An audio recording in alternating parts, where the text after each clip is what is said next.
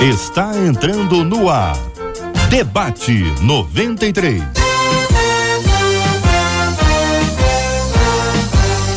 Realização 93 FM. Um oferecimento série The Chosen. A história de Jesus como nunca antes contada. Baixe o aplicativo e assista agora. Os Escolhidos.tv. Debate 93. Apresentação J.R. Vargas. Alô, meu irmão. Alô, minha irmã. Aqui fala J.R. Vargas. Estamos de volta, começando aqui mais uma super edição do nosso debate 93 de hoje, nessa quinta-feira, dia 7 de abril de 2022. Que a bênção do Senhor repouse sobre a sua vida, sua casa, sua família, sobre todos os seus, em nome de Jesus. Bom dia para quem está no Instagram da 93 FM. Estamos agora gravando o nosso Instagram, que é o nosso Rios para o Instagram, Rádio 93 FM. Alô, galera do Instagram, chega junto.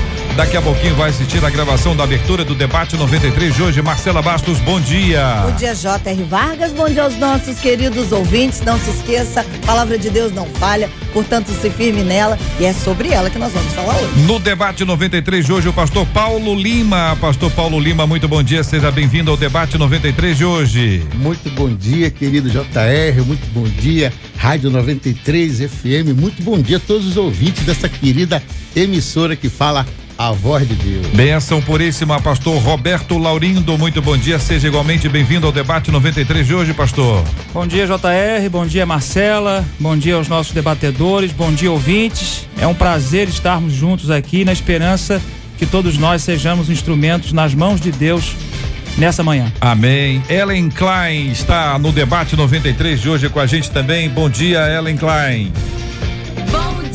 Que alegria estar aqui com vocês. O Senhor vai trazer grandes revelações nessa manhã para nós. Benção puríssima, minha gente. Esse é o debate 93. Estamos no ar aqui 93,3 MHz na Rádio 93 FM. Você pode assistir a gente pelo aplicativo app da 93. Também pode acessar o nosso site rádio93.com.br. Tem áudio e tem também em vídeo. Em vídeo você pode acompanhar também na página do Facebook da 93 FM, na no canal do YouTube da 93 FM, nessas duas mídias sociais, tanto o Facebook quanto YouTube. Você também pode interagir, né? trazendo a sua opinião, sua história, contando o caso, respondendo às nossas pesquisas. Você é muito bem-vindo, muito bem-vinda para estar com a gente aqui no debate 93 de hoje. Pode falar também com a gente por meio do aplicativo WhatsApp, sempre disponível para você falar com o debate 93. 21 96803 8319 21 96803 8319. Benção puríssima, minha gente. Quero anunciar para você, estamos fazendo as contas aqui, tem novidade no Louvozão.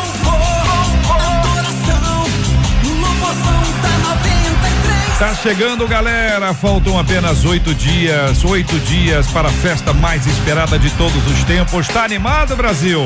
O Brasil tá animado. Nós aqui estamos muito animados. Vamos nos reencontrar no dia 15 de abril, a partir das duas horas da tarde, na Quinta da Boa Vista. Vai ser lindo demais. Te esperamos no Louvorzão da 93. Inclusive, é bom sempre ressaltar: entrada gratuita. Tem gente que acha que que cobra. É curioso isso, é muito legal quando a gente pode dizer não, não, não. Portas abertas, entrada gratuita, é uma festa, é uma celebração, é um grande culto de louvor ao nosso Deus e Pai. Por isso que é Louvozão 93. O Louvozão é a galera que tá lá, vai estar tá louvando, adorando ao Senhor e celebrando com alegria o nome do nosso Jesus Cristo, Senhor e Salvador da nossa vida.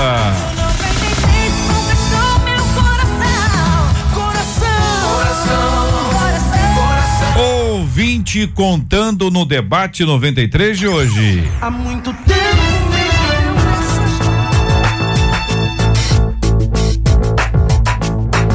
Meu pai nunca foi aquele que faz tudo pela família. Ele sempre pensou apenas nele, só que antes ele não conhecia Jesus. Agora, mesmo sendo um líder na igreja, não houve nenhuma mudança. Pelo menos até aqui, é o que conta a nossa ouvinte. Confesso que tenho uma profunda mágoa. E dessa mágoa surge o questionamento: Deus pode usar alguém assim? O louvor de uma pessoa que não cuida bem de sua família é aceito por Deus? Como amar um pai que não se importa comigo? Tá no debate 93 de hoje para sua participação, você opinar, você contar a sua própria história e chegar e dizer, olha, aconteceu comigo. Ou até dizer o contrário. Aqui em casa é completamente diferente. Papai sempre se preocupou, sempre colocou o outro em primeiro lugar. Aqui não é assim, mas vamos tentar discernir o que está acontecendo aqui nesse contexto. Querida Ellen, quero começar ouvindo você. A nossa ouvinte se diz magoada. E da mágoa surgem os questionamentos. Essa mágoa familiar, aquela que é de dentro de casa, aquela que a gente não tem como evitar de enfrentar. E aí além, difícil, né? É difícil mesmo, JR, mas é algo, é algo muito natural. É muito natural acontecer isso. Isso vem uma possível repetição de padrão familiar. Né? É algo que geralmente, por exemplo, ninguém dá aquilo que não tem. Então, provavelmente, esse pai não recebeu, então ele não sabe o que é. É como assim, é até interessante isso quando a gente fala de uma questão neurocientífica, ele não conhece receber esse amor, esse carinho, ele neurologicamente não existe esse registro dele receber para ele ter para passar. E aí a questão é, por mais que ele se converta, por mais que ele, ele precisa passar uma renovação agora, essa pega bem uma questão emocional mesmo, uhum. né? Não quer dizer que todas as pessoas que não tiveram não vão dar. Uhum. Mas provavelmente ele não tem essa consciência da importância de passar isso. Porque o que precisa ter é essa consciência. Porque, pelo que ela diz, ele é um homem de Deus, ele prega, ele fala, mas ele não consegue ainda passar. Ele tem as suas próprias travas é natural ele não passando, ela receba isso e fique magoada. Poxa, eu recebo muitas pessoas como coach cristã, né? Na Universidade de Coaching Cristão aqui, é que tem muito, até porque nós temos muito pastores e líderes. E muitas, é, muitas famílias são afetadas ju justamente por isso. Porque filhos de pastores, por exemplo, ficam com raiva do pastoreio. Por quê? Por, justamente por isso, porque isso se trata de uma questão emocional para ser tratada. Agora, vamos lá é, a pessoa que passou por isso, que está passando por isso, eu vou falar por mim. Eu tive um pai presente, mas um pai que não era carinhoso no sentido. Ele era carinhoso do jeito dele. Mas veja bem, meu pai veio de um sistema de 10 filhos, né? 10 irmãos, né? Eles eram entre 10 irmãos. E ele nunca, olha só, meus avós morreram e ele nunca ouviu um eu te amo nem de pai nem de mãe. Ele não sabia o que era abraçar. Ele não sabia o que é isso. O que eu percebi? Que eu, tendo mais acesso à inteligência emocional, a um tratamento, a uma cura interior, eu me curando, eu o perdoei nisso, porque uhum. eu vi uhum. as outras qualidades que ele tinha. Uhum. Né? Eu comecei a observar o que ele tinha de bom. Eu falei assim, puxa, mas se ele não recebeu, ele não tem para me dar. O que, que eu posso ser? Aí eu vou falar assim, uma solução mais prática, né, para essa pessoa, para esse ouvinte é a seguinte: olha, ainda que ele não tenha, primeira coisa, se você não perdoar, essa mágoa vai gerar um sentimento tóxico, vai criar um muro que só vai afastar os dois, vai desconectá-los. Então é importante que o perdão primeiro seja liberado, Poxa, meu pai, se ele não consegue dar, imagina o que ele passou. Imagina o que ele recebeu. Imagina num tempo onde a educação não tinha tanto acesso a conhecimentos, inteligência emocional, desenvolvimento pessoal e humano. Né? Não tinha internet. Cada uma, muitas vezes era uma, é, um tipo de, de educação mais dura. E olha que interessante. Se ela tivesse essa consciência e pensar, poxa, se meu pai não tá dando, quanto que ele já deve ter sofrido, uhum. né? Quanto que ele já passou? Então eu vou perdoar por amor a Deus em primeiro lugar, porque o Senhor falou que nós precisamos perdoar para uhum. sermos perdoados. Tudo bem. E nisso, não nós somos entregues a um, é, aos verdugos, né? A gente fica passa pelos atormentadores e vai vivendo um tormento emocional família. Mas o primeiro passo, perdão, o segundo passo é seja você a cura do seu pai. Eu fui a cura do meu pai. Eu ensinei ele a abraçar, ensinei ele a falar eu te amo. Com muito amor. Pai, vem cá. Deixa eu te dar um abraço. Ele não me abraçava direito. Eu apertava ele e falava assim: vem cá, deixa eu te abraçar, pai. Deixa eu sentir o teu colinho. né? Aí ele falou, ah, filhota, não precisa disso. Eu falei, ah, mas eu, uhum. eu amo tanto o pai que tá assim contigo. E eu fui ganhando ele. E também ensinei ele a falar. Toda vez eu dizia eu te amo, até que ele começou a responder. Enfim, é, em geral, eu creio que esse é o melhor caminho para essa ouvinte. Obrigado, Ellen. É, Pastor Roberto Laurindo, sua opinião, suas palavras iniciais sobre esse assunto, querido. Então, JR, ouvintes, debatedores, uh, eu percebo nas entrelinhas do, do e-mail da ouvinte o perigo que todos nós corremos de nos relacionarmos tanto com a instituição, com o ministério, com a lida ministerial e perdermos Jesus de vista. O texto ela ela enfatiza que antes o pai não conhecia a Jesus. E ela também enfatiza que não houve nenhuma mudança na vida desse pai, mesmo ele estando inserido na liderança de uma igreja local. Uh, eu creio que todos nós corremos o risco de nos envolvermos tanto com o ministério de adoração, de ministração da palavra, de liderança de uma igreja local e nos esquecermos que em casa nós temos um cônjuge, nós temos filhos e principalmente nos esquecermos de caminharmos com Jesus, nos relacionarmos com Ele. Há uma diferença muito grande entre instituição e cristianismo, entre vida cristã em permanecer no caminho em conviver com Jesus, em caminhar com Jesus, porque o evangelho bíblico, ele muda. O evangelho bíblico transforma a vida de todo aquele que se relaciona com Cristo. Então eu me pego nessa frase que ela deixa aqui bem explícita, na opinião dela, dessa filha, não houve mudança na vida desse pai. Então, cristianismo que não gera mudança, que não gera transformação, que não gera metanoia, mudança de caráter, de atitudes. Cristianismo que afasta pai uh, dos filhos, esposo da esposa e vice-versa, precisa ser repensado. Uhum. Então, eu creio que todos nós precisamos ter esse cuidado, né?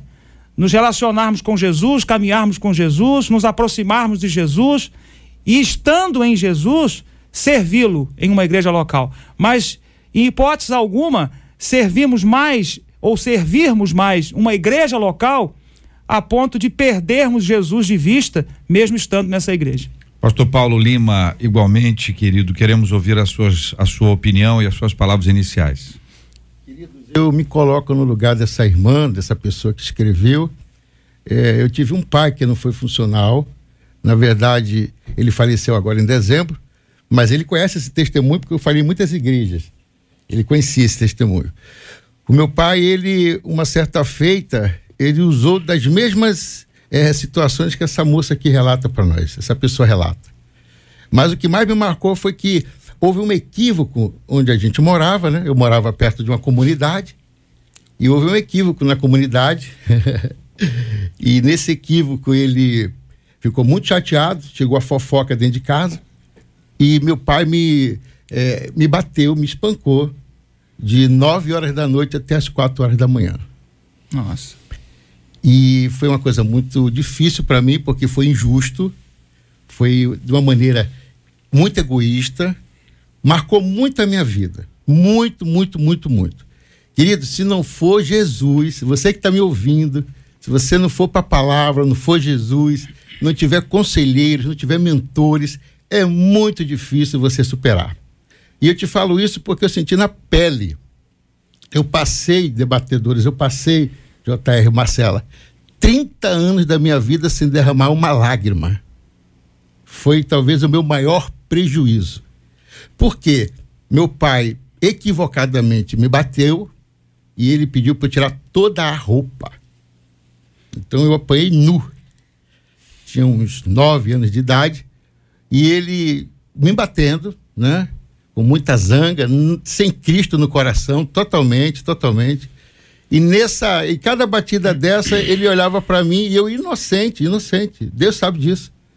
Ele olhava para mim e falava assim: "Você não chora?" Aí eu falava assim: "Mas eu vou chorar do quê?" E, e chorar por quê? E eu me lembro bem que eu falava, não vou chorar, não vou chorar, não vou chorar. Aí ele falava, vou continuar batendo em você até você chorar. Isso foi de nove da noite até as quatro da manhã. Porém, todavia, contudo, essa criança ficou marcada. Eu estudei, não chorei. Eu fui em alguns sepultamentos na minha vida de pessoas queridas, não chorava. Eu casei, todo mundo chorava, menos eu no dia do meu casamento. Meus filhos nasceram, eu não derramei uma lágrima. Não conseguia derramar uma lágrima.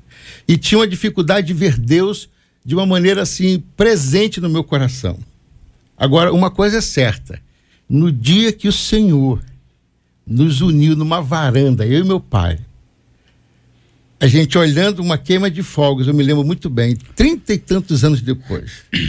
E ele olha para mim e disse assim, já numa idade avançada, rapaz, eu preciso te pedir um perdão. E eu já nem me lembrava mais, ainda que a dor estava guardada, porque eu nunca havia tratado isso. E ele disse assim: preciso te pedir perdão hoje. E eu falei: do que, meu pai? Olha, 15 dias depois daquela surra, a pessoa veio na nossa casa e disse: teu filho é inocente. Verdadeiramente, eu quero te pedir perdão, porque teu filho não tem nada a ver com aquela história. E na verdade, era o meu filho que estava envolvido, não o seu. O seu estava na hora errada, no momento errado, ouvindo os meninos que tinham feito bobagem. E de repente, seu filho, eu fiquei com raiva de todos os filhos que estavam ali. Eu fui na casa de cada pai e fiz uma fofoca. Mas era o meu filho que era realmente a pessoa que estava envolvida. Nossa. Quando ele disse isso, querido, naquela varanda, eu dei dois passos para trás, para você ver como uma dor fica dentro de uma alma de uma pessoa. Uhum. Eu dei dois passos para trás. E aquele homem de 75 anos na minha, na minha frente virou aquele homem de 40 anos que estava me batendo. Eu vi a cena todinha passar na minha mente. E eu comecei a me tremer, tremia, eu chorava e tremia, porque a primeira vez eu estava chorando de verdade. Eu chorava e tremia chorava e tremia. E eu perguntei, mas por que, pai? Você quer pedir esse perdão para mim? Ele disse, eu quero ser curado e eu quero te curar também. Oh. Porque essa noite Deus disse assim: você não bateu no seu filho, você bateu no meu pastor a noite inteira. E olha eu aqui, irmã, olha eu aqui, irmão, falando para você o meu testemunho, para você entender que Deus pode, Deus vai, Deus consegue. E hoje esse debate vai te ajudar mais um pouco a libertar sua alma, seu coração, a te restaurar e dizer assim: ó, o pastor Paulo Lima é um Lázaro, ele ressuscitou, eu vou ressuscitar junto com Deus também. Eu quero agradecer a transparência e a verdade das falas, porque elas nos levam ao lugar de muita proximidade com o nosso ouvinte. O nosso ouvinte passa a perceber que ele não é o único. É verdade. Que ela não é a única que todos nós passamos por lutas e batalhas e talvez você vendo as pessoas do lado de fora não saiba a luta que elas enfrentam ou enfrentaram do lado de dentro, que é o lugar que a gente não vê. É verdade. Da dor que a gente não consegue mensurar. em geral, a gente julga o outro e diz que a nossa dor é maior do que a dor do outro. E julga o outro por causa disso. Até pune o outro, para o outro parecer que está bem, parecer que está bem. Confesso, diz a nossa ouvinte, que tenho uma profunda mágoa e me questiono. Deus pode usar alguém assim? Ah, Pastor Roberto, eu começo ouvindo o senhor. Deus pode. Ela até, ela até já assinala a área de atuação que a pessoa está. Vamos botar isso de maneira mais ampla para a gente identificar Deus pode usar alguém que vive dessa forma? Então, é, pegando aqui né, um, um link com o testemunho do pastor Paulo, eu creio que essa mágoa no coração da nossa ouvinte precisa ser tratada de uma forma urgente. É preciso providenciar o perdão, é preciso haver perdão. Uh, com a graça de Deus, eu eu cursei terapia familiar sistêmica. Então, eu enxergo a família como algo que está interligado. Né? Então, esse, esse relacionamento dela com o pai precisa haver cura, precisa haver reaproximação, precisa haver restauração.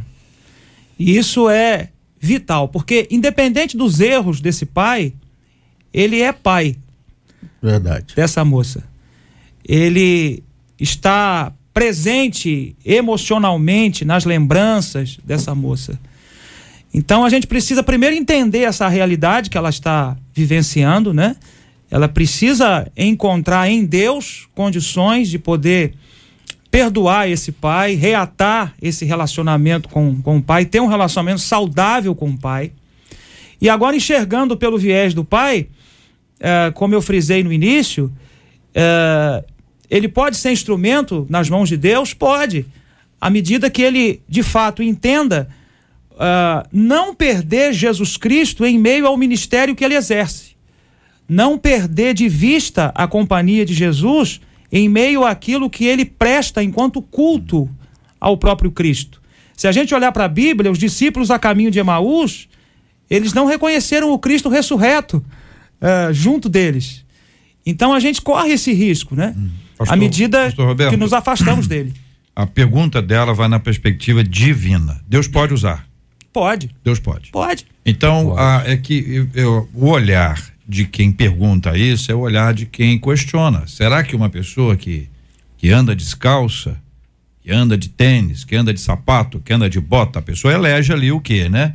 E a pessoa que faz isso, será que Deus pode utilizá-la como se o critério fosse humano e não divino? Entendi. Como se Deus não, não tivesse uma visão mais ampla e até a gente acredita, é curioso isso, mas de vez em quando a gente se pega acreditando, dando mérito à pessoa e não a Deus. Isso, é verdade. por isso que a gente diz, a pessoa, uma pessoa desse jeito não pode, porque uma pessoa do outro jeito pode. Como se o mérito fosse da pessoa em si. Evidentemente, a mágoa dela é que obstrui. Isso aí. É o obstáculo, ela não Com consegue certeza. ver nada, né? Com certeza. Supondo que ele cante, que é o que parece aqui, ela uhum. escuta aquilo como gritos, como berros, né, é. reverendo pastor é. Roberto? É. Como, como é, coisas é, desagradáveis pro, pro ouvido dela, né? Porque ela vê que ela sabe quem é quem. Isso. Por outro lado, pastor Paulo, querida Ellen, diz que uma menina na, na igreja se apresentou ao pastor e disse: Pastor, eu quero uma oportunidade, eu quero cantar. Aí o pastor, você canta bem? Eu canto muito bem. Então tá bom. Então domingo que vem você canta, mas antes eu vou lá na sua casa eu quero perguntar para os seus pais como é você dentro de casa. e a menina disse, pastor, eu preciso ensaiar um pouco mais. se é que vocês me entendem. Ela foi sincera. Não é isso, entendeu? Vai ter que ensaiar porque ela não está cantando mais tão bem assim depois que é entendeu verdade, a história. É. Então, essa procura nossa do olhar do outro, querida Ellen, que eventualmente surge o nosso julgamento, a nossa avaliação sobre o outro, isso nos impede até de receber a palavra. É curioso isso. Algumas, algumas pessoas com relacionamento de mágoa com seus líderes espirituais, e líder espiritual pode ser o pastor, é, pode ser o presbítero, pode ser o diácono, pode ser a líder da área tal, do grupo de células, pode ser qualquer pessoa. E a pessoa cria uma barreira e por conta disso parece que o ouvido dela se fecha. Acontece isso, Ellen? Acontece demais, JR, acontece demais. Né? Até porque nós estamos constantemente, é do ser humano querer julgar e criticar de quem vem. É claro que tem vários fatores, né? Nós não podemos desconsiderar. Né? Acontece de. Porque a gente. É, é uma questão que abre muitas outras questões. Porque, por exemplo, claro que ele pode usar, Deus usou Jonas, Jonas não queria pregar onde ele foi pregar, ele não queria que o povo se convertesse a ponto dele ir para, não era para Nínive se ele foi decidiu para onde não era para ir. E aí Deus faz todo um rebuliço para ele voltar, só que ele foi pregar para a cidade de, é, de Nínive e ele foi pregar para essa cidade falando, pregando, não querendo pregar, não querendo que o povo se convertesse. Então vamos lá, o coração dele ali estava bom, estava leve, mas ele pregou e a cidade inteira se converteu. Uau!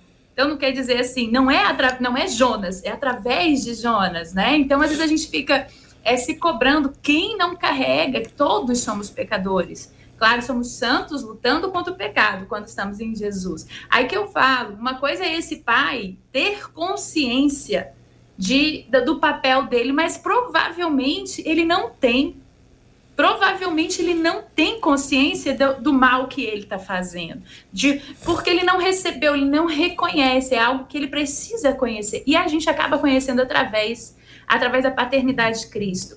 E aí é aí onde pode haver uma cura na paternidade dele. Porque eu acho uma coisa assim, sabe, JR, que é incrível o quanto que a nossa geração, as gerações são assoladas justamente no papel do pai.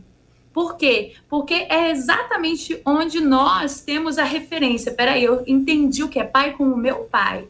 Aí, quando eu vou viver meu relacionamento com Deus, eu tenho a convicção que pai é como o meu, porque é o que eu mais hum, conheço, que eu mais tenho registrado na minha mente. Então, se eu tive um pai muito, provavelmente salvinte, ela tem uma grande chance de achar que Deus também é distante, de que Deus castiga, de que Deus é, é um Deus que não vai dar tudo para ela. Mas veja bem, provavelmente ele não teve essa cura. Os pais são espelhos. É tão interessante que eu fiz um, um levantamento.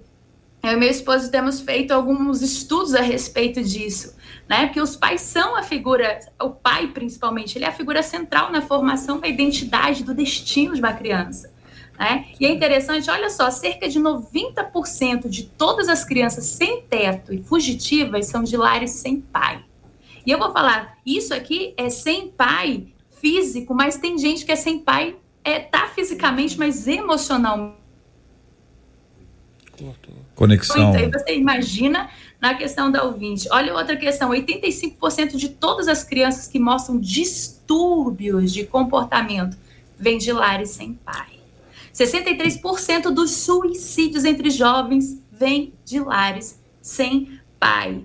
Ou seja, e aí você vai ver um lares onde que a, a, a figura do pai está atacada, está deturpada, né? O pai quer para ser um espelho do que Deus é, porque é bem isso. É, é a paternidade de Cristo deveria ser se espelhar no homem para ele refletir a quem é Deus, né? Para que a gente conheça a paternidade nisso. Então é muito interessante, ó, quatro vezes mais os filhos lares sem pai que seja pais né, emocionalmente ausentes ou presencialmente. Filhos de lares sem pai têm quatro vezes mais chance de viverem em pobreza, 14 vezes mais chance de cometerem estupro.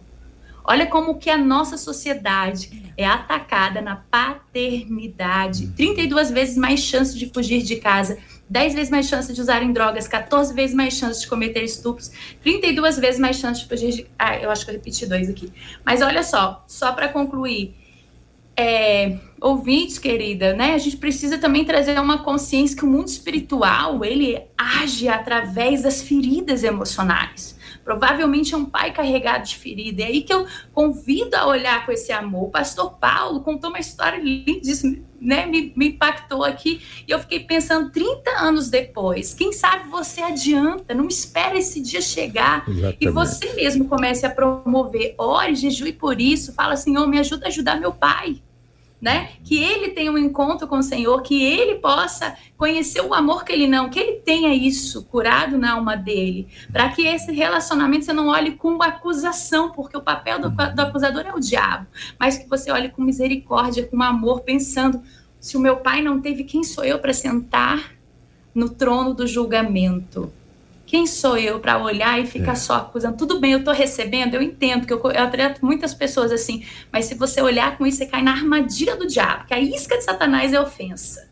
É. Né? E você quer, você recebe ofensa. A questão, querido ouvinte, não é o que te acontece, é o que você faz com aquilo que te acontece. Então você pode sim perdoar, olhar com amor e perguntar no Senhor uma estratégia né, para também promover essa cura para o seu pai. Amém, verdade. Pastor Paulo. Você pode até não ter tido o pai que você gostaria de ter tido, mas seus filhos podem ter o pai que você merece ser para eles. Ok? Eu quero deixar para essa ouvinte é, três conselhos. E olha que uma das situações que eu mais trato no Evangelho, na cura da igreja, é daquilo que eu fui curado. Então, curado para curar. Eu falo muito sobre paternidade. Com muita propriedade, a Ellen falou muito sobre isso. O pastor também aqui falou muita propriedade.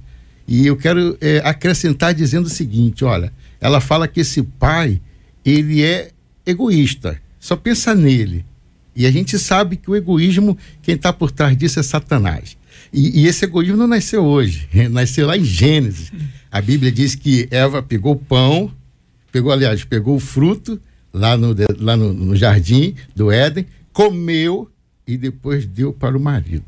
Primeiro ela pensou nela, depois ela pensou no outro. Quem está por trás disso, quando a gente pensa só em nós, tá certo? Que nós somos doentes, que ninguém mais está precisando de ajuda, até porque missão, Ellen, é aquilo que você faz por amor, com muita graça de Deus. E propósito, você faz porque os outros precisam de ouvir o teu testemunho, precisam ouvir a tua cura. Então, quando Eva fez isso lá no paraíso e comeu e depois deu para o marido, esse espírito de egoísmo é satânico. Aí, me apropriando das palavras do pastor Roberto, ele disse que no caminho de Emaús os discípulos não reconheceram Jesus, porém, reconheceram quando ele estava à mesa, porque ele pegou o pão, ele repartiu, deu para os discípulos e depois ele comeu. Toda vez que você vê alguém buscando para si e depois dando para o outro, é o espírito satânico é o egoísmo. Toda vez que você vê alguém repartindo com alguém e depois pegando para si, é o Espírito Santo de Deus que está ali. Então, a pessoa curada reparte. Reparte testemunho, não tem vergonha de dizer, fala de peito aberto, fala como sendo um ser humano falho, pecador, mas, sobretudo, que venceu uma área que outras pessoas precisam vencer. E eu quero deixar três conselhos para essa irmã, biblicamente aqui, na Bíblia está assim, é, pontuado em Romanos 5,8. Eu gostaria que ela entendesse o amor de Deus, com essa palavra de Romanos 5,8 que diz: Mas Deus prova o seu amor para conosco, em que Cristo morreu por nós, sendo nós ainda pecadores. Meu pai era um pecador. Seu pai, minha irmã, possivelmente estamos aqui recebendo notícias de alguns pecados mas olhe para ele como Cristo olhou para você e olhou para mim. E ele vai curar todos nós. O segundo conselho é entregue a dor para Deus. Mateus 11, 28, se eu não me engano, pontua muito bem o que a gente fala sobre entregar essa dor para Deus. Quer ver? Rapidamente aqui abrindo a Bíblia, diz assim, ó, Mateus 11, 28. Vinde a mim, todos os que estáis cansados e oprimidos, que eu vos aliviarei. Primeiro conselho, entenda o amor de Deus. Deus te amou, querida. Deus te amou, querido. Olhe para as pessoas com os olhos de Cristo. Não humanize uma situação espiritual, porque você não vai resolver ela. Ok? Segundo, entregue a dor para Deus. Vinde a mim todos que estão fracos e oprimidos, que eu vos aliviarei. E em Colossenses, se eu não me engano, Deixa eu ver aqui se o texto está separadinho aqui para mim. Deixa eu ver aqui se eu dou uma olhadinha no texto, em Colossenses. Diz algo bem especial em Colossenses 3,13. Escolha perdoar, que é a temática aqui do que nós estamos falando aqui agora. Diz assim, ó. Suportando-vos uns aos outros e perdoando-vos uns aos outros, se algum tiver queixa contra o outro, assim como Cristo vos perdoou, assim vos fazei também. Então, ó, entenda o amor de Deus por sua vida, entregue a dor a Deus e escolha perdoar.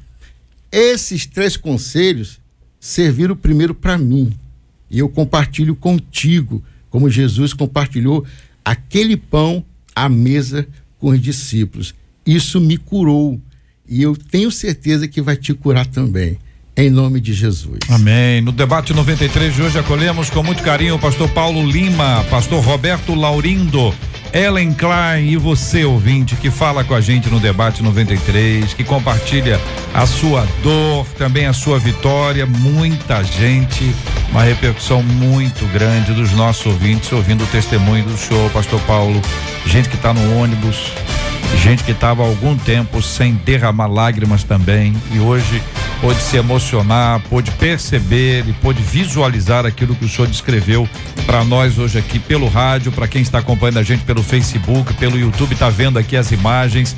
Isso sempre ajuda muito porque traz para perto o nosso debatedor, ou seja, o debatedor fica mais pertinho de você. Por isso que a gente fala que é o rádio com cara de TV, para ficar assim mais pertinho de você. Essa é a proposta do debate 93 em todas as plataformas onde estamos transmitindo. Há muito tempo me envolveu nessa história much more. Olha pessoal, daqui a pouquinho nós vamos mostrar aqui algumas imagens da montagem, a montagem do Louvorzão 93, a nossa estrutura já na Quinta da Boa Vista, a estrutura para essa grande festa que nós vamos celebrar na presença de Deus na próxima sexta-feira, dia 15 de abril, às 14 horas, com entrada absolutamente franca. É o Louvorzão 93 da 93 FM no lindíssimo bairro Imperial de São Cristóvão. São imagens aéreas, são imagens extraordinárias que quem está acompanhando pelo Face, pelo YouTube, pelo site, vão poder, naturalmente, a pessoa que está assistindo vai poder ah, degustar essa imagem maravilhosa e vai se preparar para essa grande festa que é o Louvorzão 93, que vem aí no dia 15 de abril, segundo a graça maravilhosa do nosso Deus.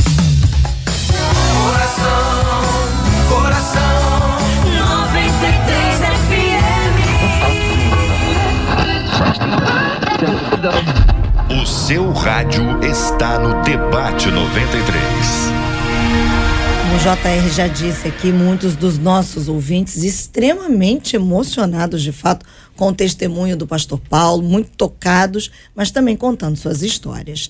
Ah, vários deles dizendo: meu marido passou por tribulações, por espancamento, nas mãos de um pai eh, que não foi tão amoroso, vários, vários. Várias esposas falando sobre isso e dizendo, mas hoje ele é um ótimo pai para os nossos filhos.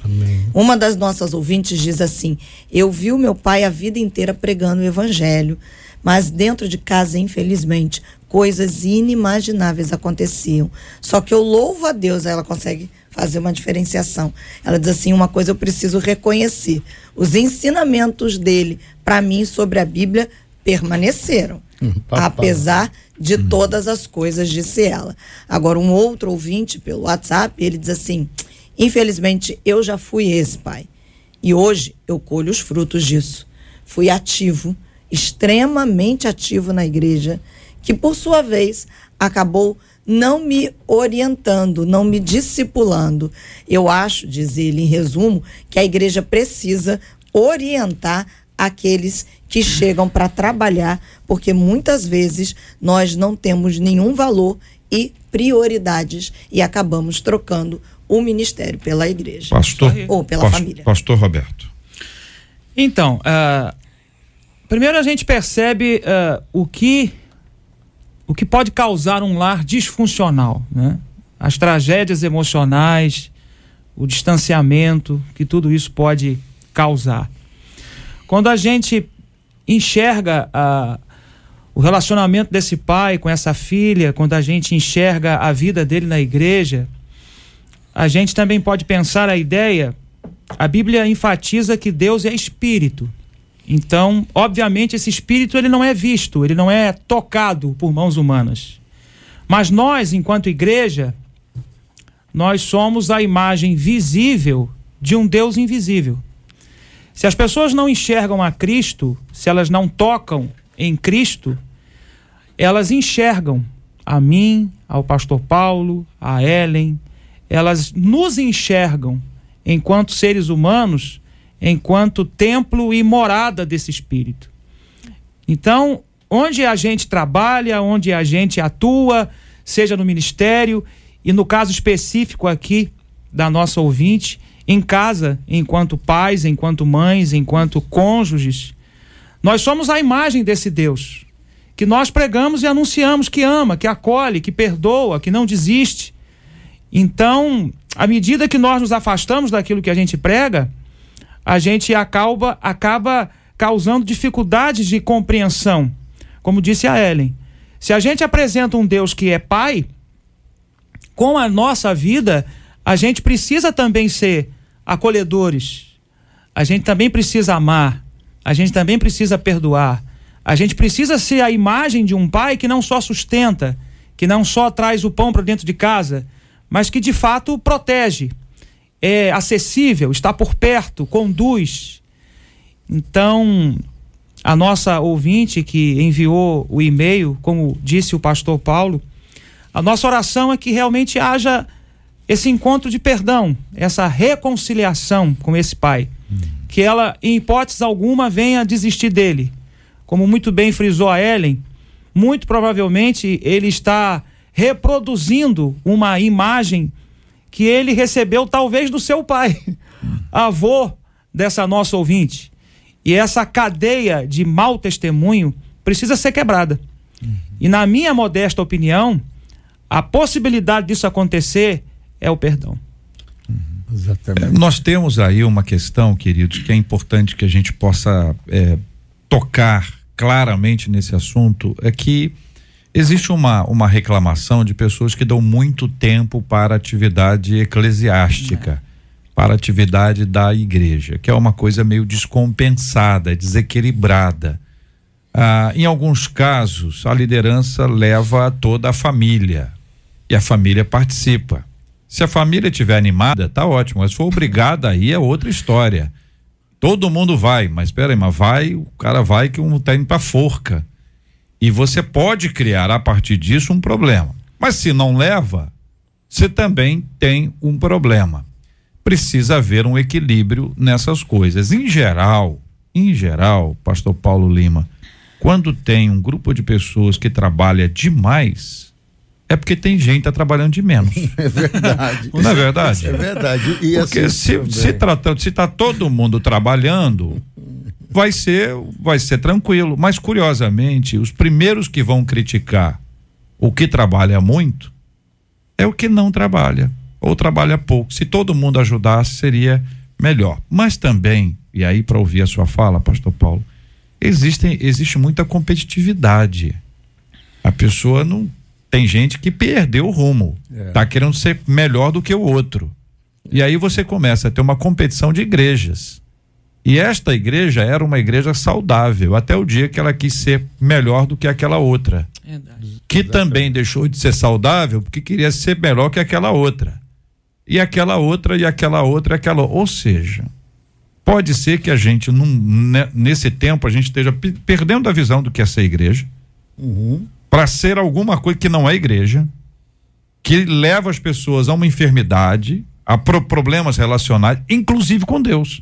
Verdade. E aí, pastor Paulo Lima, é muita coisa? Não, olha só, eu penso assim, viu, JR? É, primeiramente, meus irmãos, toda pessoa que está nessa compensação, sabe essa coisa da, da aceleração, o ativismo exagerado, essa compensação me leva a pensar numa cadeia de frustração. Toda pessoa que compensa muito, tá, come muito, anda muito, fala muito, muita igreja, muito passeio, muito churrasco, toda essa compensação por trás tem uma frustração. Ok? Então ela tem que ver problemas emocionais. Tá certo? Tem problema. Todo desequilíbrio tem problemas emocionais por trás disso.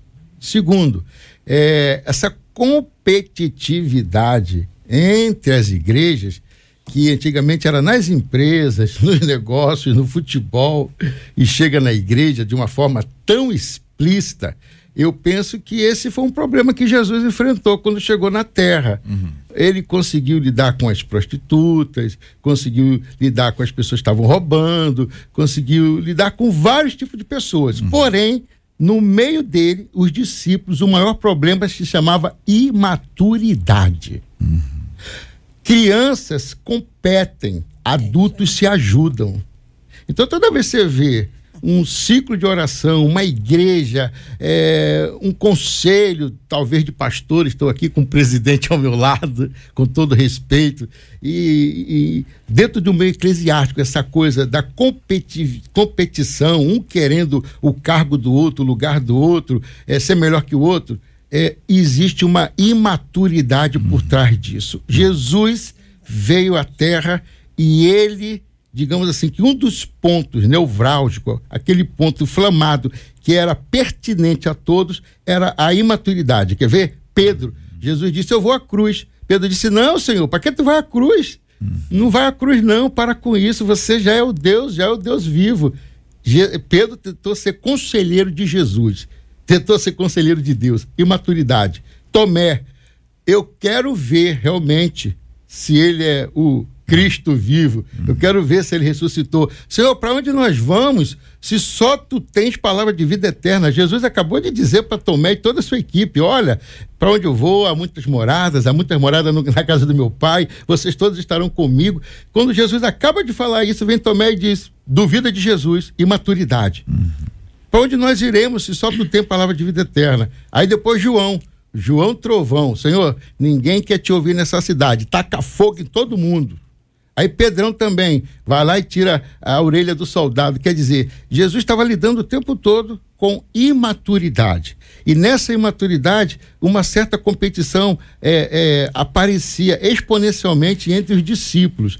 Então a gente tem que entender, pastores, que por trás de toda competição há uma imaturidade. Crianças competem, adultos se ajudam. Então eu peço todos os dias a Deus, Senhor, tira de mim toda imaturidade, que não me permita ser um com meu irmão, que não me permita ver a obra do meu irmão melhor do que a minha, que não me permita ver que o Senhor está cuidando dele, levantando ele, exaltando ele, apesar de mim, apesar de eu estar espiando, olhando na plateia, independente da minha vontade, o Senhor está fazendo a sua nele. Então me faz enxergar isso com teus olhos e mata em mim essa imaturidade que não vai permitir eu ajudar o meu irmão. Ellen Klein. É, eu acho incrível a colocação do pastor Paulo, eu concordo plenamente. Existe essa compensação emocional, né? Como aqui no, no Ministério Coach Cristão, nós atendemos pastores e líderes de 10 nações, e eu posso dizer que o que a gente mais vê, porque o que, que a gente faz? A gente trata a questão emocional submetida à palavra de Deus. Então, aqui é tudo, por isso que é cristão. A gente tem ferramentas para submetidas à palavra. A palavra é o centro, é o principal. E uma coisa que a gente traz, que, que, é, que é frequência, é justamente essa inversão. Mas essa inversão de o tempo pra, para o que eu estou destinando, ela vem dessa imaturidade, que é que, na verdade, essa imaturidade é uma falta de consciência. E ninguém consegue modificar algo que não tem consciência daquilo. Eu não consigo mudar o que eu não percebo que está errado em mim. Porque quem identifica, aí tem condições de modificar. Então, provavelmente, qualquer pessoa, assim, eu, eu tenho né, dois recados basicamente para contribuir aqui nesse momento, que a gente está indo para o final. Mas primeiro é para a pessoa que passa por essa questão de alguém da família, né, que fala e não cumpre, alguém, e aí e ver com a perspectiva que Deus está tratando em você, está permitido você ser lapidado. Então não olhe com os olhos, Deus está me maltratando. José, se olhasse com esses olhos, ele ia viver sempre condenando os próprios irmãos que o venderam como escravos. Né? Então olhe com os olhos de o que o Senhor quer me lapidar, o que eu posso aprender, o que eu posso crescer e principalmente aonde está a minha expectativa? Será que eu não estou idolatrando a figura do meu pai terreno quando a minha expectativa tem que ser transferida para o meu pai espiritual? Meu pai, o meu, o meu Deus, que é o meu pai, o que ele vai suprir? Porque olha só, grande parte das nossas dores e feridas é exatamente esse, essa forma do seu pai lidar com você que faz com que você desesperadamente precise do amor de Deus. Essa, a, o que a gente vê, Mike Murdock fala isso. Eu precisei ser grato ao meu pai, porque um dia Deus mostrou isso para mim. Isso, ah, porque eu tinha que ser grato para o meu pai agir mal comigo muitas vezes. Por quê? Porque é exatamente isso que fazia com que eu precisasse de Deus e não fosse tão autossuficiente e andasse longe dos caminhos. É isso que me fez trazer salvação. Porque a minha ferida fez com que eu buscasse a Deus. Então, às vezes, quando a gente olha com olhos de gratidão, peraí, deixa eu ver isso, deixa eu transferir para Deus essa expectativa e tirar dos homens. Então, é o primeiro ponto. E o segundo que eu quero falar é exatamente sobre a pessoa que é a pessoa que já viveu isso, né? A pessoa que, ó, você que está aqui não recebeu do seu pai, de repente não está passando para o seu filho e está ouvindo aqui, está falando, nossa, isso está mexendo comigo, o que, que eu faço agora? Né? Primeiro, a gente usa várias ferramentas aqui para tomada de consciência sobre isso. E uma básica, rápida, simples para falar é: escreve quais são os seus principais valores e ordena o que você verdadeiramente tem dedicado tempo. Provavelmente o cristão, a tendência do cristão é colocar lá valor inicial, primeiro Deus, segundo família, terceiro, aí vai profissão, ministério, enfim. Quando você coloca assim, aí você vai dar uma nota de quanto você está dedicando tempo a Deus na sua intimidade, não estamos falando de ministério. Você, no seu secreto, você e Deus, em oração, jejum, né? O seu tempo de descansar suas inquietações em Deus. E em segundo lugar, para a família. Ei, a palavra mesmo diz: você não cuidar do né? De nada vai ter valia você fazer outra. Se você está tomando essa consciência, está nos ouvindo agora e percebendo, então começa nessa tomada de consciência, eu quero dizer, você tem condição de modificar, né? Coloque na sua agenda pessoal, escreve na sua agenda tal tal horário, tempo com a família, tempo com a minha esposa, porque se eu estou bem com a minha esposa, com meu cônjuge, o que que acontece? Eu tenho como passar segurança emocional para os demais. Então tem que ter um tempo na agenda, tá falando isso com meu esposo hoje. Amanhã de manhã vai ser nosso tempo é, juntos, que a gente sai só os dois para ativar a chama, para cultivar o amor. Nós precisamos. O Senhor, Deus amou o mundo de tal maneira que entregou o seu filho. Ele agiu, foi uma entrega. Entregue o seu tempo por quem é importante para você. Então, seja para o seu cônjuge e seja para os seus filhos. Tenha tempo de qualidade com eles. Elogie, fale palavras. Declara. Agora que você teve consciente. Deus perdoa o tempo da ignorância. Mas agora que você tem consciência, você que está ouvindo, você não é mais ignorante. Você ouviu, identificou, tem condições de modificar. Verdade. Certamente os nossos ouvintes, e muitos deles estão relatando, estão agradecidos pelo que ouviram até aqui. Boa parte deles já sabe que precisa compartilhar esse conteúdo com mais alguém, porque esse conteúdo ele está inteiramente separado para servir você. Ele está no Facebook, ele está no YouTube. Você pode ver outra vez, você pode enviar para pessoas, você pode, aí é um pedido que eu faço, você poderia curtir a transmissão, deixar o seu like, porque esse tema vai se tornar ainda mais relevante à medida que a gente curte então, meu pedido a você, você que está assistindo pelo Face ou pela internet, abra aí, desce aí a tela, vai lá, curta, para que você possa ajudar na proclamação deste conteúdo. E quero avisar você que logo mais, às sete da noite, este programa se torna um podcast. Também estará disponível nas plataformas, ah, nos agregadores de podcast, para a gente multiplicar ainda mais esse conteúdo. Se você se lembrou de alguém, encaminhe este conteúdo para esse alguém. Se é para você mesmo, para você mesma, ouça, veja mais uma vez. Isso deve ser importante, inclusive, para estudos, no seu grupo de estudos da escola bíblica ou da célula, um conteúdo para vocês conversarem, para vocês dialogarem, para vocês orarem. Daí a necessidade que a cada dia nós nos tornemos proclamadores desta bênção que Deus colocou nas nossas vidas, que é o debate 93, com os conteúdos que aqui são apresentados. Diante disso, queridos, nós estamos à nossa reta finalíssima. Essa é praticamente a hora da nossa despedida. Mas gostaria de ouvir de vocês apenas mais um conselho para o coração dos nossos ouvintes, para aqueles que nos acompanham até que a gente possa é, orar junto daqui a pouquinho por esse assunto. Começando pelo pastor Paulo Lima. Eu começo com Efésios 6, de 1 a 3, dizendo que os filhos devem honrar os pais para que viva longos dias sobre a face é, da terra, na terra dos viventes, e que seja próspero em tudo. Apesar de toda aquela deficiência com meu pai, eu nunca deixei de levá-lo ao médico, nunca deixei de honrá-lo, ficando com ele internado 10 dias, 15 dias nos hospitais. Fui com ele até o sepultamento. Antes houve o concerto, logicamente, mas em todo o tempo eu permaneci o filho cristão que ele gostaria de ter tido e quis dar para ele o conforto de ser um filho restaurado e curado. E em tudo eu honrei meu pai e honro até hoje a minha mãe. Honre seu pai e honre a sua mãe, porque quando a Bíblia diz para honrar pai e mãe, não disse se o pai bateu, se você não chorou 30 anos, ou se ele é alcoólatra ou dependente quimica, quimicamente. Independente do que ele fez ou faz, siga a palavra. Amém. Ouça a palavra, obedeça a palavra, honre.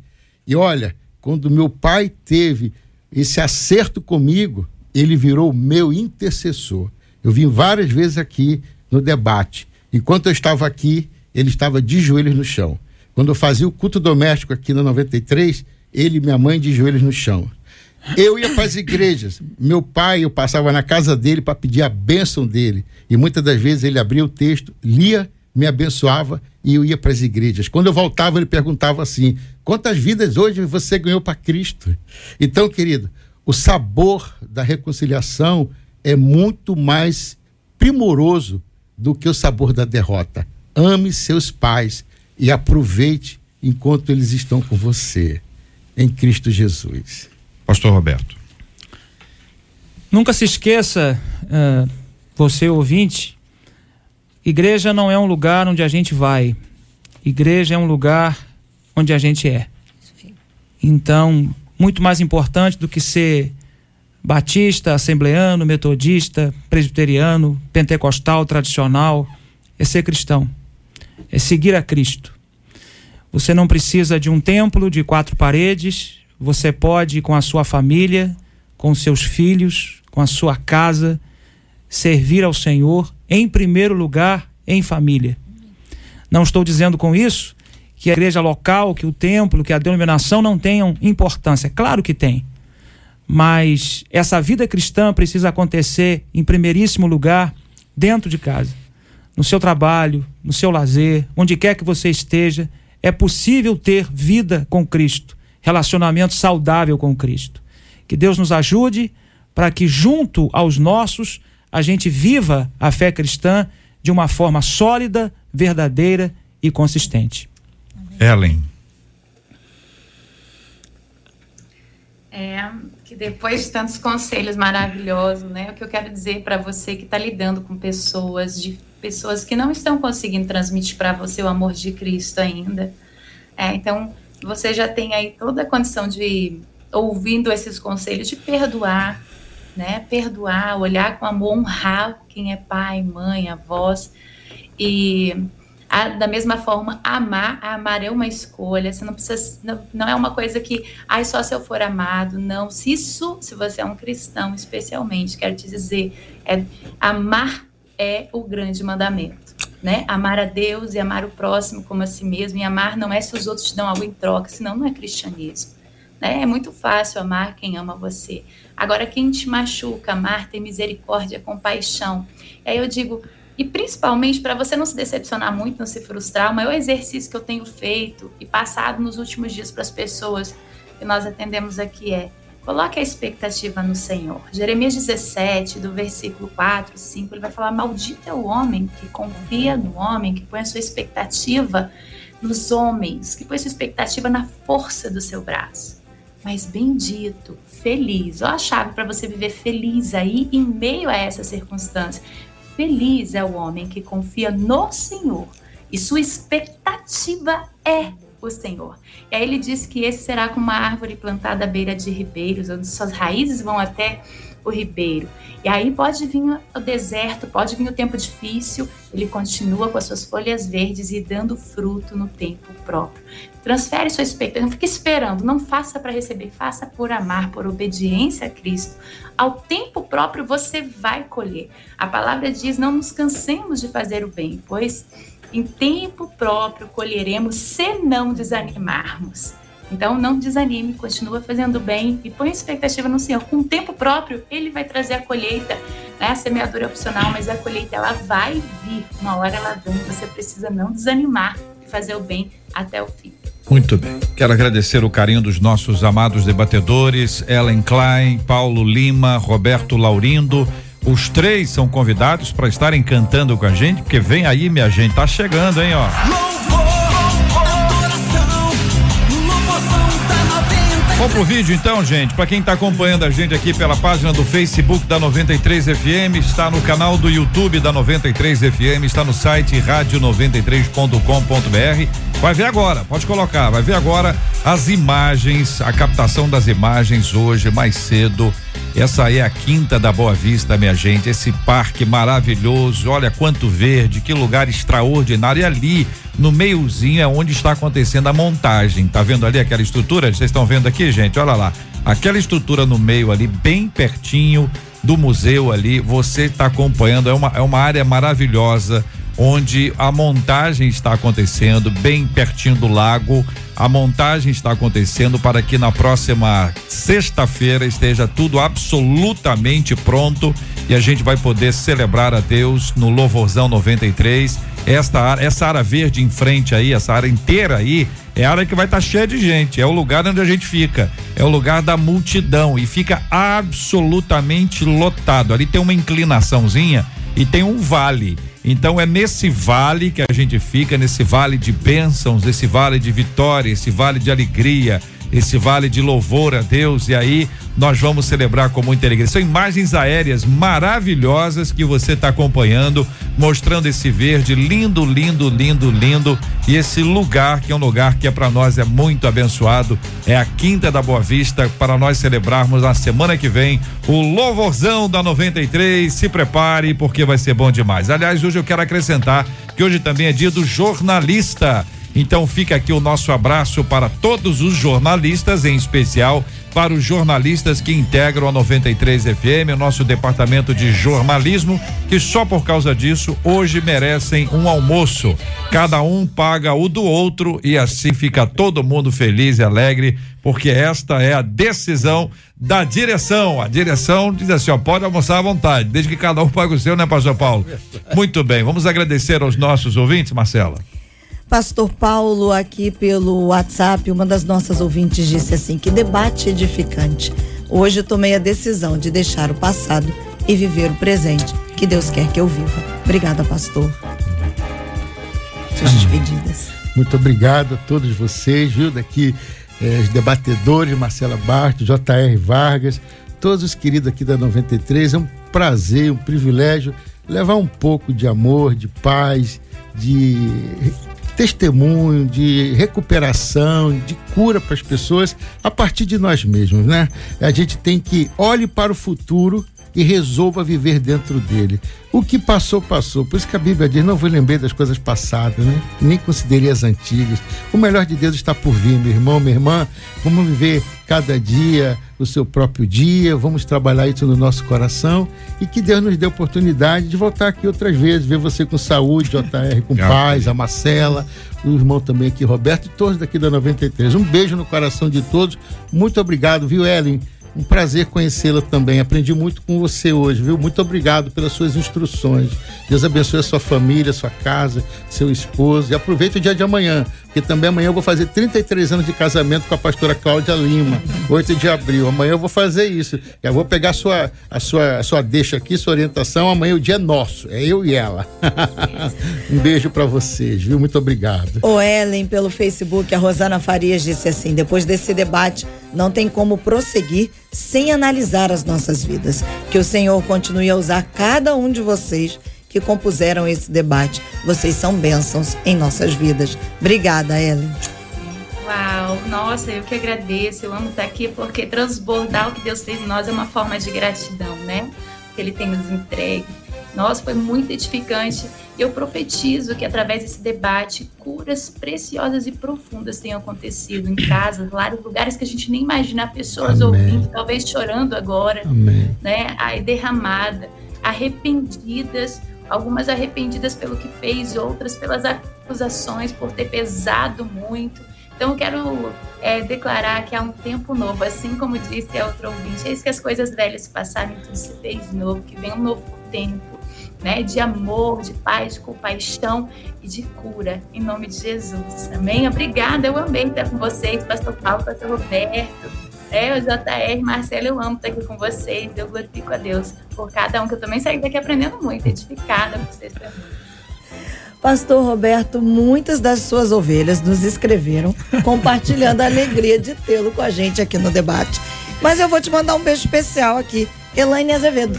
Ela disse: manda um beijo especial pro meu marido, Pastor Roberto. Que Deus abençoe cada um de vocês. Obrigada, viu, pastor? É, aí, aí quebra na solda, né? ah, gente, coração transbordando de alegria. Marcela, JR, Pastor Paulo, Ellen, é, a você ouvinte, depois desse período todo de pandemia, estarmos juntos aqui no, no estúdio da 93. Que Deus possa nos abençoar a todos nós, conduzindo as nossas vidas, as nossas histórias. Um abraço grande para Teresópolis, Sapucaia, lugares que Deus tem me permitido chamar de casa. Também aos irmãos da União da, das Copas Evangélicas, ao CEA Brasil, ministério que evangeliza através do esporte. Enfim, que Deus nos ajude a seguirmos juntos nesse caminho de perdão, de compartilhar de vida e que a graça do Senhor se renove sobre a sua vida, ouvinte, abençoando a sua casa e a sua família. Obrigado por tudo.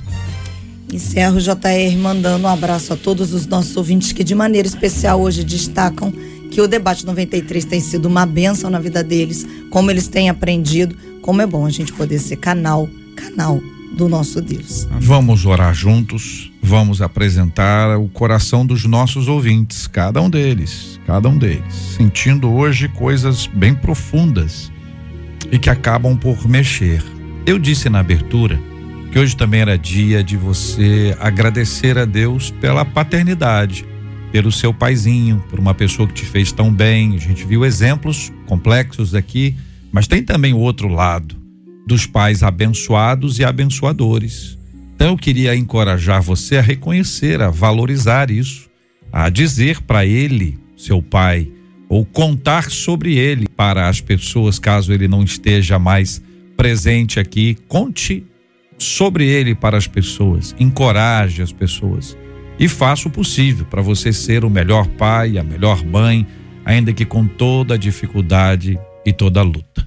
Vou pedir ao pastor Paulo para orar conosco, dizendo ao senhor, pastor Paulo, eu sou um filho abençoado por ter um pai extremamente carinhoso, presente, amoroso, um grande exemplo, um servo de Deus extraordinário que há muitos anos me inspira.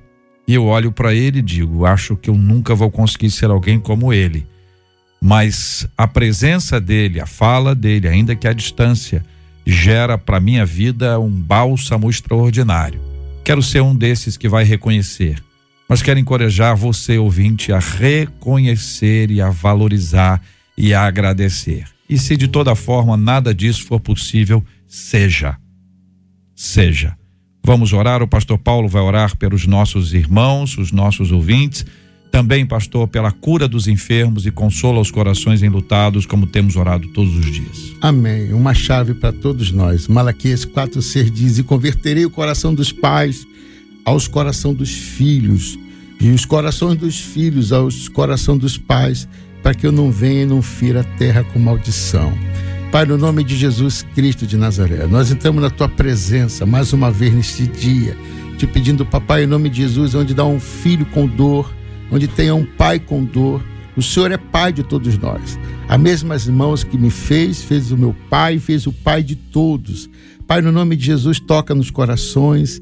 Senhor, que haja uma aliança agora renovada pelo sangue de Jesus que haja perdão, que haja paz nos corações. Seja bem-vindo, Espírito Santo de Deus, nesses corações, nos nossos corações, e que nada venha impedir o teu agir em nós.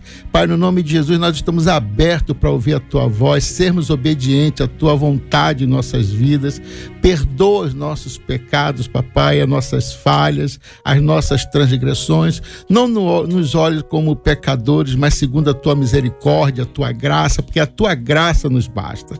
Pai, no nome de Jesus, a tua palavra diz em João 3,27: o homem não pode receber coisa alguma se do céu não lhe for dado. Por isso nós recorremos à sala do trono e te pedimos que o teu amor seja derramado sobre todas as famílias, sobre todas as nações, sobre todos os pais, os filhos, as mães, sobre todos aqueles que cuidam de nós, Senhor. Verdadeiramente nós suplicamos isso e te pedimos, Pai, grande dia de reconciliação e grande dia de arrependimento. O arrependimento, Pai, traz vitórias e traz bênção geracional. Pai, se existe a maldição geracional, a oração é a bênção geracional. E há poder na intercessão, porque Jesus, em João capítulo 17, se mostrou como sendo intercessor. E eu quero interceder agora pelos pais e pelos filhos no nome de Jesus e pelos enlutados, pelos enfermos, pelos que estão agora passando dificuldade, Senhor, sem o pão sobre a mesa, desempregado. Eu te peço no nome de Jesus, Pai, que haja suprimento,